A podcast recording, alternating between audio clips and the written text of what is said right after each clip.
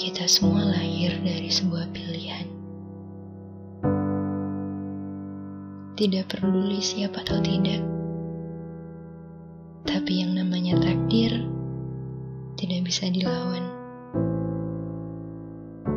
Selain harus menjalani, kita bisa apa? Jadi sekarang aku pamit ya. Kita sama-sama istirahat dulu. Sampai semuanya memungkinkan untuk dimulai kembali.